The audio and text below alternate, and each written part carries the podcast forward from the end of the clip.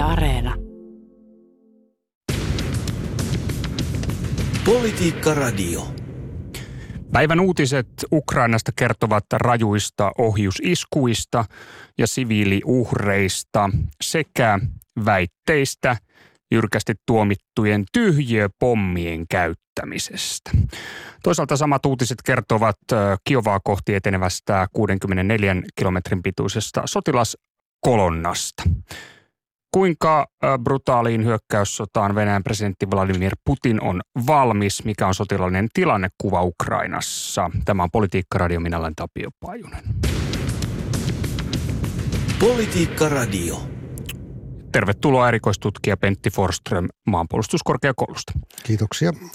Sekä Aleksanteri-instituutin johtaja Markku Kangaspuro. Tervetuloa. Kiitos. No niin, päivän uutiset Ukrainasta kertovat rajuista ohjusiskuista, siviiliuhreista. Harkovassa raportoidaan hallintorakennuksiin ja asuinalueille iskeneistä venäläisohjuksista. Liikkuu väitteitä jyrkästi tuomittujen niin sanottujen termobaaristen tyhjöpommien käytöstä. Toisaalta samat uutiset kertovat Venäjän hitaasta, ainoastaan vähäisestä etenemisestä kohti esimerkiksi pääkaupunki Kiovaa, niin Pentti Forström, mikä on sotilaallinen tilannekuva Ukrainassa?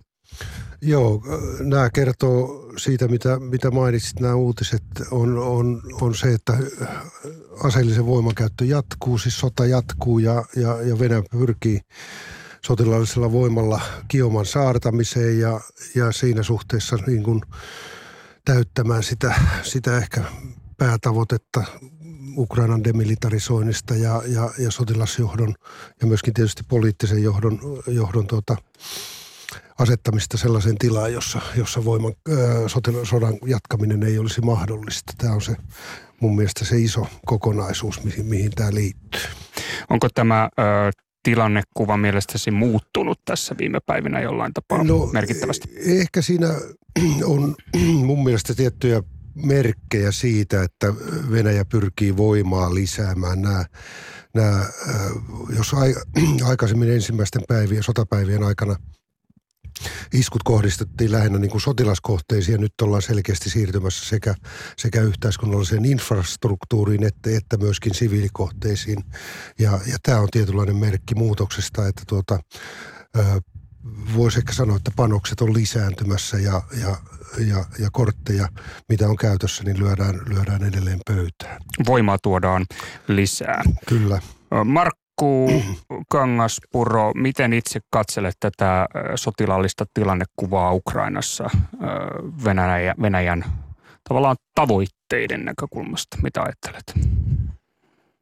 No Venäjä on luisunut nyt siihen todella karseaan tilanteeseen, tilanteen ää, toimeenpanemiseen, että se to, niin kuin Pentti tuossa totesi, niin pyri, pyrkii voimalla viemään ne poliittiset tavoitteet läpi, alistamaan ja pakottamaan Ukrainan hyväksymään omat neuvottelutavoitteet, joihin näyttää kuuluvan sitten viimeisimpien ulostulleiden tietojen perusteella ää, Ukrainan ää, sotilaallinen liittoutumattomuus, Krimin tunnustaminen osaksi Venäjää ja, ja, ja sitten näytti olevan myöskin äh, Donetskin äh, näiden separatistitasavaltojen äh, aseman, aseman tunnustaminen vähintäänkin. Mahdollisesti se tarkoittaisi sitten liittämistä äh, ehkä jopa Venäjään tai niiden jääminen, mutta ne on niin kovia vaatimuksia, että ilman, että Ukraina on täysin epätoivoisessa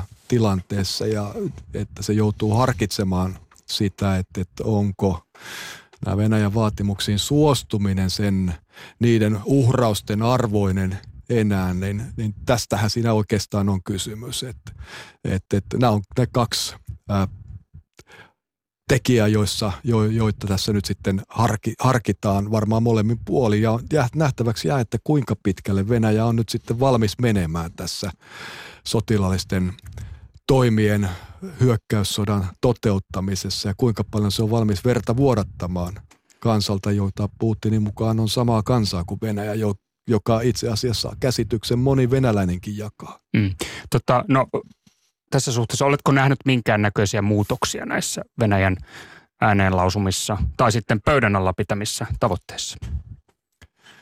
Pöydän alla olevat tavoitteet on vaikea tietää, niitä, niitä me emme sitten tiedä, mutta että tietysti nyt puhutaan Venäjän tavoitteista nimenomaan Ukrainan suhteen. Ne tavoitteet, joita Venäjä lähetti sekä sotilasliitto Natolle että Euroopan unionin jäsenvaltioille, niin niistähän ei tällä hetkellä puhuta. Mutta jos nyt sitten sanotaan ikään kuin pöydän alla olevista tavoitteista, niin puhuisin tässä suhteessa varjoon jääneistä tavoitteista. Tämä Euroopan turvallisuusjärjestelmän, turvallisuusarkkitehtuuriin vaikuttaminen, jolla, johon Venäjä nyt ilman muuta tällä väistämättä seurauksineen vaikuttaa, niin totta kai se on sitten kuuluu näihin Venäjän tavoitteisiin myöskin, mutta että nyt se akuutti asia on tietenkin tämä sota Ukrainassa. Mm.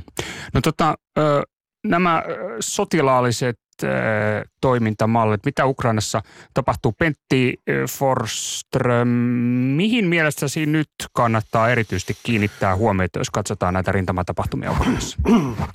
Niin, kyllä mun mielestä siinä on, on, on selkeästi nähtävissä yhtäältä tämä Kiovan, sanotaanko Kiovan kysymys ja sen, sen kohtalo, mitä siinä vaikuttaa ja kuinka paljon – sitten taas itäisessä Ukrainassa, nimenomaan siellä Harkovan suunnassa, Ukraina, Ukraina pystyy estämään, estämään ja hidastamaan Venäjän, venäläisten joukkojen etenemistä. Ja toisaalta, toisaalta sitten myöskin kun näyttää myöskin siltä, että etelästä siis mere, merelle, Mustameren suunnalta niin kuin tavallaan Ukraina alkaa olemaan suljettu – ja, ja siinä suhteessa tämä minusta johtaa kysymyksen siitä, että kuinka kauan Ukrainan voimavarat riittää. Hmm. Osaatko arvioida? En, en, en pysty sanomaan, mutta tuota, päivämääriä ja, ja, ja aikaa mikä on, mutta jos lähtökohta on ollut se, että nyt on, on, on alkaa ensimmäinen sotaviikko ole käynnissä, käyty ja, ja, ja edelleen tilanne on tämä, niin, niin tota, hyvinkin voi olla, että tässä, tässä voi mennä niin kuin viikkoja. Mm. Että tota, ja mun mielestä siinä on, siinä on niin kuin merkittävää on se, että ehkä, ehkä venäläisten arvioiden vastaisesti niin Ukraina on, on pystynyt suht kohti järjestelmälliseen ja hyvin tällaiseen monimuotoiseen venäläisten joukkojen, joukkojen tuhoamiseen, häirintämään ja häiritsemiseen ja estämiseen niiden tavoitteiden saavuttamisessa, mitä joukolle on mahdollisesti asetettu. Ja siinä suhteessa niin tämä, tämä ei myöskään tällainen pitkittynyt sotilaallinen konflikti on, on kyllä poissuljettu. No tota, tunnet venäläistä sotataitoa, niin onko jokin asia, joka on erityisesti nyt sanotaan, että kummeksuttanut tai yllättänyt sinua, että mitenkäs tässä nyt näin toimitaan tai mitenkäs tässä nyt näin käy? No joo, en, en tiedä kumme, kummaksuttaako vai ei, mutta tota, kyllä tässä tietynlainen eh, ehkä pidä, pidäkkeitä venäläisillä on, siis nimenomaan tappavan voiman käytössä. Siis kyllä perinteisesti, jos, jos maavoimia, maavoimat hyökkäykseen lähtee, niin kyllä niiden, niiden tietä kyllä tasotetaan tulella ennen, ennen kuin ne lähtevät hyökkäykseen. Mutta tällaisesta ö, varsinaista niin kuin tulivalmistelusta ja, ja voimankäytöstä niin kuin hyökkäyksen edellytysten luomiseksi, niin ei, ei kovasti ole, ole nähty, että nämä, nämä tota, Mistä se voi kertoa? Ky, kyllä se mun mielestä kertoo siinä, että siellä tietynlaista varaumaa on, on tässä voimankäytössä, että ei ihan täysillä paineta päälle.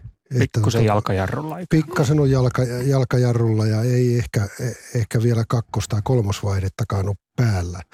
Että, mutta tämä, niin kuin äsken, äsken tuli esille, että tämä, tämä, tätä äh, tapavaa voimaa on, on, on, sen käyttöä on laajennettu ja, ja se tarkoittaa myöskin, myöskin sitä, että se ei ole varmasti vielä siellä limitissä, missä sitä voidaan käyttää. Että siinä mielessä mulla on vähän pahat, pahat äh, aavistukset kyllä, kyllä mielessä. Että.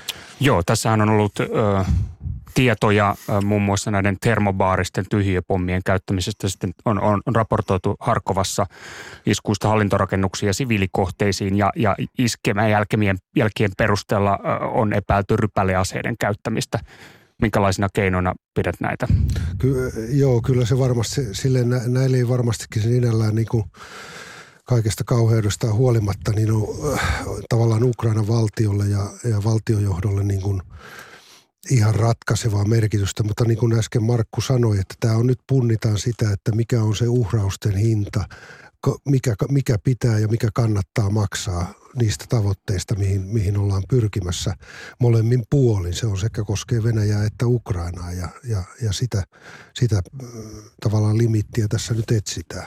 No tota, Markku, Venäjällä laajasti kunnioitetun preussilaisen sotateoreetikon Karl von Clausewitzin mukaan siis sota on politiikan jatkamista toisin keinoin, niin, niin tota, mihin tavoitteisiin Putin mielestäsi pyrkii Ukrainassa ja kuinka paljon hän on valmis maksamaan näistä tavoitteista? Putin on siinä mielessä, ensinnäkin mihin hän pyrkii. Kyllä hän pyrkii varmaankin juuri siihen, mitä ääneen on nyt lausuttu. Eli se, että Krimi pysyy Venäjällä, laivastotukikohta pysyy siellä, Ukrainasta ei tule koskaan Naton jäsentä. Että et ne on ne konkreettiset tavoitteet. Ja Itä-Ukraina liittyy sitten tähän, että, että mitä järjestelyjä sillä nyt sitten tehdäänkään, mutta että Venäjän johdon ongelma on tietenkin se, että kun Pentti tuossa sanoi, että jos sota näyttää nyt mahdollisesti pitkittyvän useat, useita viikkoja, niin, niin se kyllä horjuttaa sodan legitimiteettiä Venäjällä. Se legitimiteetti, sitä me ei tiedetä kuinka laajasti se on hyväksyttävä. Tiedämme kyllä piirit, jotka sitä vastustavat ja, ja olemme nähneet mielenosoituksia, ihmisten protesteja mut, ja poliisin erittäin rajua toimintaa mielenosoittajien ja protestoijien pidättämiseksi ja, ja, ja tota, muita rangaistustoimenpiteitä. Mutta että se tarkoittaa kyllä nyt sitten, jos ja kun mahdollisesti tämä sota pitkittyy, että se paine, sisäinen paine Venäjällä kasvaa ja Putin toisaalta kamppailee vallasta. Se kamppailee vallasta nyt tässä tilanteessa ehkä odottamattomalla tavalla ja jos mielialat kääntyvät häntä vastaan myöskin Venäjän poliittisessa eliitissä, talous romahtaa, ihmiset jonottaa pankkiautomaateilla rahaa, jota siellä ei enää ole ja, ja, ja tota, yle, aika yleinen puhe näyttää olevan Venäjällä tällä hetkellä, että se on luisumassa takaisin 90-luvun katastrofaalista taloudellista ja sosiaalista tilannetta, niin, niin kyllä se kotirintaman lojaliteetti ja, ja tuki Putinille ei ole lainkaan itsestään selvä asia. Tosin tässä täytyy sitten sivuhuomautuksena sanoa, että me emme nyt vielä tässä vaiheessa tiedä, että ketä kansan syyttävä sormi ää, suuntautuu osoittamaan, että, että läntisiä päättäjiä pakotteita vai Putinin politiikkaa. Et, et, mutta että Et kyllä, uskalla arvioida tätä vielä no, pit, näillä tiedoilla. Pitkällä tähtäimellä tämä ilman muuta on Putinin vallan lopun alku. Se on, ei, ei vaikea kuvitella, että, että hän, hän tästä kunniakkaana johtajana eläkkeelle tulee sitten vetäytymään, että ei, tämä ei tule kestämään, mutta että mikä se aikaperspektiivi, me ollaan nähty ympäri maailmaa ja myöskin Eurooppaa diktaattoreita, ää, vallan käyttäjiä, jotka, jotka tota, ovat istuneet kymmeniä vuosia vallassa mm. käyttäen voimaa kans, omia kansalaisia vastaan. Että tässä suhteessa niin tämmöisten ennustusten tekeminen tämän asian kanssa niin on, on aika, aika vaikea. Onko niin, että, että aliarvioisi sitä, että kuinka kovin äh, repressiokeinoihin Putin on valmis tilanteen hänen ympärillä heikentyessä? Kun käytetään väkivaltaa, jota nyt käytetään omaksi kansaksi sanottua ja miellettyä Ukrainaa ja ukrainalaisia kohtaan, niin, niin se väkivallan käyttö siellä alentaa väkivallan käytön kynnystä myöskin kotimaassa. Se on nyt ollut pamppujen käyttämistä venäläisiä oppositiomielenosoittajia vastaan. He ovat käyneet sotaa Tsetseeniassa myöskin. Heitä on, ovat harjoitelleet Syyriassa sodan käyntiä, käyneet sotaa siellä. Ja, et, et, kyllä mä oon Äh, valitettavasti tilanne taitaa olla se, että, että niin pitkälle kun väkivalta koneisto ja se poliittisen eliitin riittävä osa on, on, on tämän politiikan ja linjan nykyisen vallan takana, niin, niin tota, kyllä he on valmiit menemään niin pitkälle kuin on tarvis.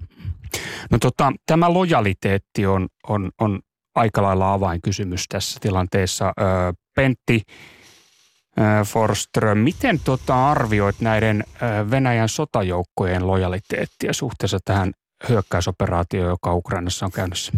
Joo, tämä on erinomainen kysymys ja siinä mielessä se on, se on myöskin äärimmäisen vaikea. Siitä on, on yhtäältä selkeitä viit, merkkejä siitä, että siis ylin sotilallinen johto on on tota, vallitsevan toimintalinjan kannalla ja, ja, ja siinä mielessä lojaali asevoimien ylipäällikölle presidentille, mutta, mutta on myöskin selkeitä merkkejä ja olkoonkin, että nämä on, on, on erilaisista somekanavilta selvinnyt, että venäläiset joukot siellä varsinaisesti siellä taistelukentällä ei, ei aivan sataprosenttisesti ole tämän, tämän, tämän sodan oikeutuksen ja, ja toiminnan tarkoituksen kannalla. Hmm on, on esimerkkejä siitä, että on, on kalusto jätetty ja lähdetty tavallaan luovutettu aseet ja, ja, ja käännytty takaisinpäin kotiin ja, ja, ja tuota, mutta missä määrin tämä on, niin kun, se on äärimmäisen vaikea sanoa.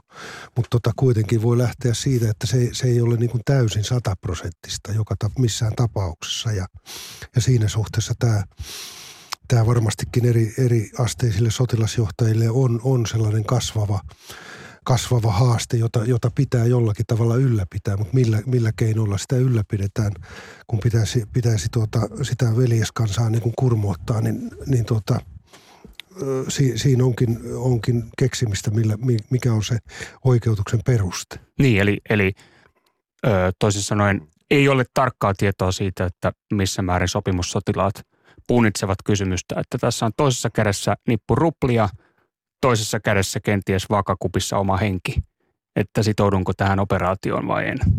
No ky- kyllä se, joo, taistelukentällä siellä kun on, on piiput vastakkain, niin se lopun perin se kysymys on, on, on aika, aika yksilöllinen, että, että tuota, kyllä siinä ihminen punnitsee silloin, että on, onko tämä se väärti, että tästä kannattaa niin kuin, yhtäältä tappaa se se veljeskansan edustaja vai, vai tota, kuolla itse vai, vai lähteekö kotiin. Mm. No tota, onko tästä joukkueen ko- koostumuksesta kuinka tarkkoja tietoja, että, että onko riveissä muun muassa varusmiehiä? Joo, si- siitä on, on viitteitä siitä, että, että tuota varusmiehiä olisi jossain määrin siellä mukana, mutta tota, kyllä se varmastikin on lähtökohtaisesti se, että, että nämä joukot on kokoonpantu niistä niin sanotusta sopimussotilaista ja palkatusta henkilöstöstä, jotka, jotka muodostaa tämän, tämän pysyvän valmiuden ja yleensä nimenomaan maavoimissakin tämän, tämän armeijan rungon. Ja, ja tuota, varusmiehet on, on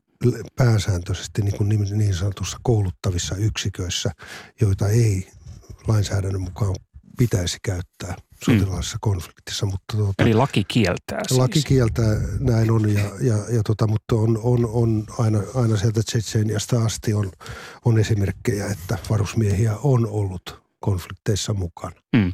Tota, Markku, miten arvioit tämän sodan tavallaan poliittista hyväksyttävyyttä ja, ja laajemmin tätä kysymystä tästä lojaliteetista, esimerkiksi suhteessa vaikka ö, tietoon siitä, että Venäjän rintamilla olisi merkittävä määrä varusmiehiä?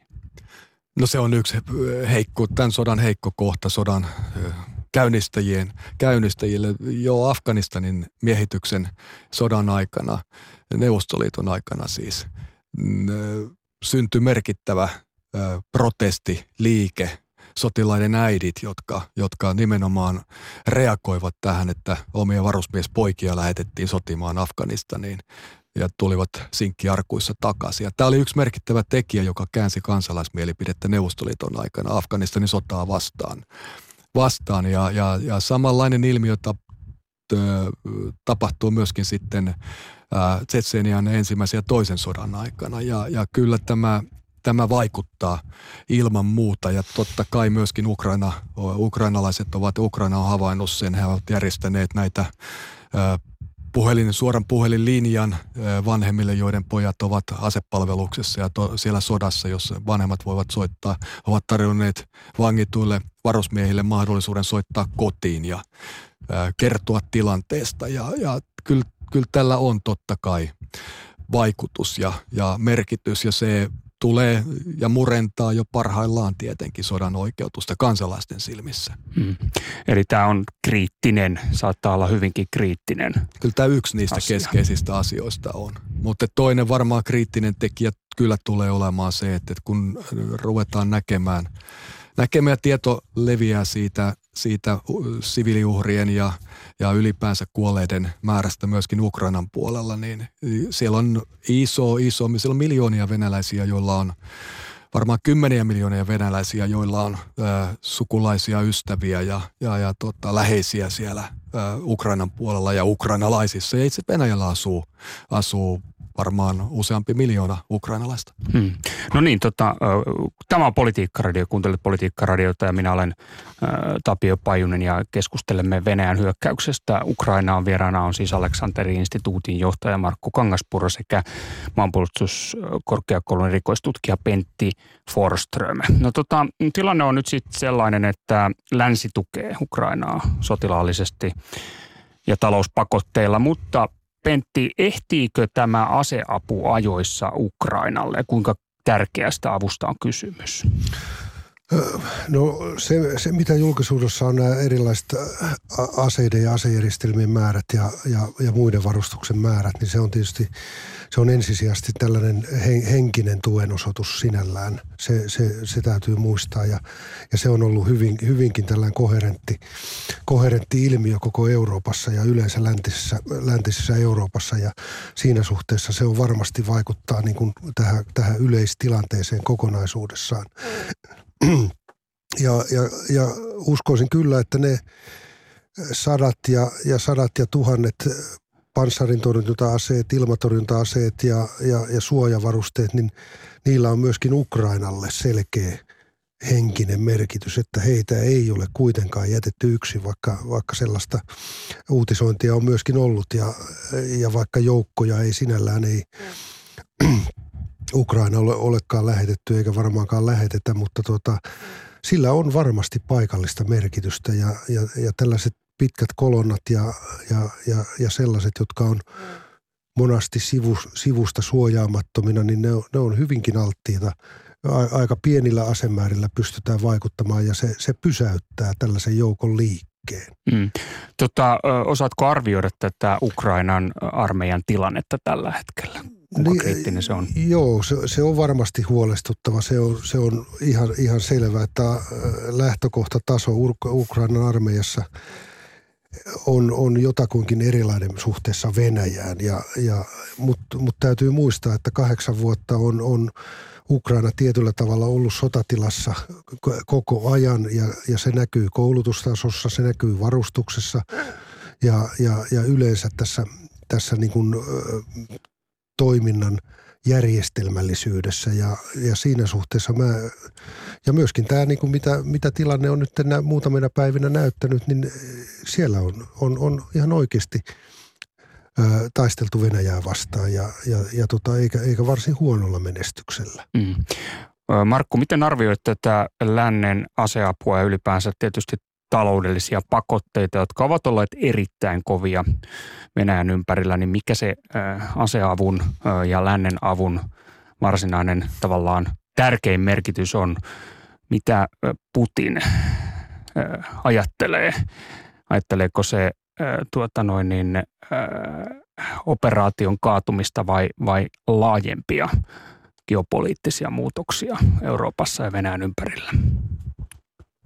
No voisi melkein veikata, veikata ja tota, sopisi hyvin linjaan, että tällainen aseapu on yksi argumentti Putinin argumentaatiossa siinä, miten NATO ja länsimaat uhkaavat Venäjää Ukrainan kautta. Että tähän, hän on, tämä on ollut yksi sodan perustelu tietenkin, tämän uhkan eliminoiminen. Talouspakotteet, Putin Lavrov pyrkii jo aikoja sitten myöskin dementoimaan niiden merkityksen sanomalla toteamalla, että niitähän asetetaan heille joka tapauksessa. En tiedä, tuliko tämä volyymi nyt sitten yllätyksenä heille, mutta, mutta kyllähän se sokki vaikutus on Venäjän talouteen ollut ja, ja on päivän selvä asia, että, että Venäjän talous ei tästä pitkään aikaan tule toipumaan ihmisten elintaso ei tule palaamaan pitkään aikaa ja tässä mielessä sillä totta kai on merkitystä. Tähän asti Putinin tuki on perustunut, kansalaisilta saama tuki on perustunut hyvin pitkälle siihen, että kansalaisilla on säilynyt semmoinen näköala siihen, että kun tehdään töitä ja lähetetään lapset ylemmän kes- keskiluokan lapset läntisiin yliopistoihin opiskelemaan ja, ja, ja tota, tilanne säilyy vakaana, niin heidän elintasonsa nousee, elämänsä paranee. Mutta nyt se näköala katoaa. Ja se on varmasti yksi semmoinen laajempien väestöpiirien keskuudessa työttömyyden lisääntymisen ja suoraan sen köyhtymisen myötä, joka, joka kyllä vähitellen väistämättä syö nykyisen vallan ää, sekä Putinin että hänen lähipiirinsä kannatusta. kannatusta. Mutta että se, että millä aika jänteellä näin tulee tapahtumaan sitten ja, ja se syyttävä sormi todellakin, niin minne se alkaa nyt sitten ensimmäisenä osoittaa, niin se on vielä jää nähtäväksi. Tota, Markku, miten arvioit, kun katsot tätä Putinin sodan johtamista, myös sitä poliittista johtamista, niin, niin tota, onko näyttöä siitä, että, että operaatio tai hyökkäys Ukrainaan olisi Putinille syvästi hänen henkilökohtainen päähänpinttymänsä? Kuinka laajaa tukea tämä operaatio Putinin ympärillä nauttii tai on nauttimatta? Sitä on vaikea ihan oikeasti tietää, mutta on, olisin erittäin hämmästynyt, jos ei Venäjän johdossa siinä turvallisuusneuvoston piirissäkin olisi esiintynyt erilaisia näkemyksiä ja mielipiteitä. Se on ihan päivänselvä asia, että Putin on pannut koko persoonansa ja ekonsa peliin tässä. Ja, ja sen takia hänen on henkilökohtaisesti vaikeaa nyt perääntyä tästä operaatiosta ja hyökkäyksestä saamatta niin, että hän säilyttäisi kasvonsa ja voisi todeta tulevansa ulos sieltä voittajana. Ja, ja tämä on se mikä tekee siitä varmasti myöskin henkilökohtaisen. Hän on niin monta puheenvuoroa käyttänyt tästä Ukrainan tilanteesta ja määritellyt sitä siten oikeuttaakseen nyt käynnistyneet toimenpiteet ja poliittiset tavoitteet, että se on henkilöitynyt. Mutta tuota, kyllä hänen lähipiirissäänkin täyt, ulkoministeri Lavrovin erosta esimerkiksi siitä, että hän olisi pyytänyt jo useamman kerran eroa, mutta ettei ole saanut sitä eroa, niin sekin jo, jos yksikään niistä ero esityksistä hänen puoleltaan pitää paikkansa, niin kertoo myöskin varmaan siitä, että poliittinen tie, diplomatian tie, niin on hänen mielestään ja varmaan siellä ulkoministeriössä, joka on hyvin informoitu myöskin, miten länsi reagoi ja toimii, niin, niin näyttää siltä, että kyllä se ymmärrys tästä hinnasta, jonka Venäjä joutuu maksamaan, niin siellä on. Ja, ja ehkä, en tiedä onko siellä vastalauseita esitetty vai ei, mutta, mutta että kyllä ne hyvin informoidut piirit siellä, niin, niin äh, ei, ei, ei voi olla sellaista tilannetta, ettei, etteivät he viimeistään nyt muuttaisi käsitystään siitä, että onko tällä sodalla oikeutusta ja saavutettavissa niitä tuloksia, joita on esitetty saavutettavaksi. Tuota noin. Näihin sanoihin tällä kertaa.